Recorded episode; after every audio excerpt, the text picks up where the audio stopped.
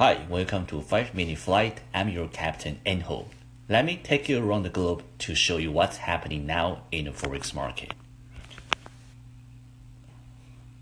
Okay, so right now at 12.53 p.m. Eastern Standard Time, about two hours uh, after the London session closed.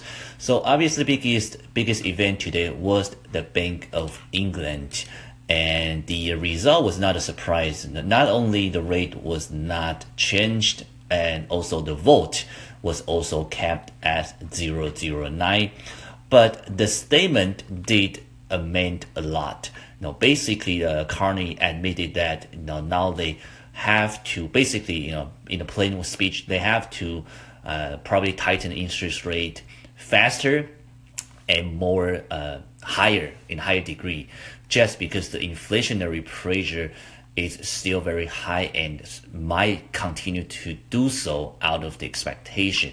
Obviously, the biggest risk for UK right now is still the policy, which is the Brexit. So that part, you know, it's hard for anybody to predict the outcome, even for the central banks. So they, they will mention that, but it's it's it, it got brushed off by the market. Basically, um, I think the market just think the Brexit thing is, is it's just going to continue. And as we are heading to 2018, the whole Brexit tone has become quite soft. So unlike Bank of Canada last month, they raised the interest rate, but also mentioned the political risk of NAFTA. And that risk had pressured Canadian dollar to go anywhere meaningful. Now this time for UK, for British pound, it's not really the case. Also, Brexit is still on top of everybody's mind, but the inflationary pressure seems to dominate the market, and because of that, British pound gained tremendous strength after today's Bank of England meeting. And meanwhile, the equity market of European market, Asian market, and right now in the US market, as you can see, this is a daily chart. We are still in the red territory for Dow Jones, S&P, and Nasdaq. For now, we still have a couple hours to go before Wall Street close. Bond yield continue to go higher. So basically, the whole scenario for the Black Monday continues.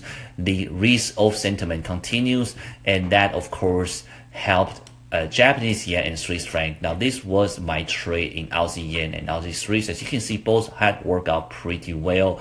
We continue the downside movement for Aussie Swiss. Um, it's same pictures. We continue the downside movement. This is in our chart. Um, by the way, if you cannot see anything, you know, this this the information is always uh, posted simultaneously on my podcast and YouTube video. So if you wanna watch the video to see what I'm talking about, you feel free to do so. Go to my website to see that. Uh, Euro New was another trade that I also put in previously. This one was still working out right now. So basically, you know, the same scenario what we had on Monday. Uh, I took a few, two intraday trade out of the British pound. So goes to 15 minutes trying to long pound Newsy and pound Aussie. Now I pick Aussie and Newsy obviously because of the current risk of sentiment that is going to pressure the commodity currencies such as New Zealand dollar and Australian dollar. Now I try to avoid Canadian dollar just because although the current risk of sentiment uh, is very pressure, pressuring for the commodity currency. But for Canada, it still has a very strong fundamental side. The domestic data, inflation, labor market, and GDP have all performed very well. On top of that, we have the labor market data tomorrow from Canada that's coming out. So I don't really want to get into Canadian dollar trade for now.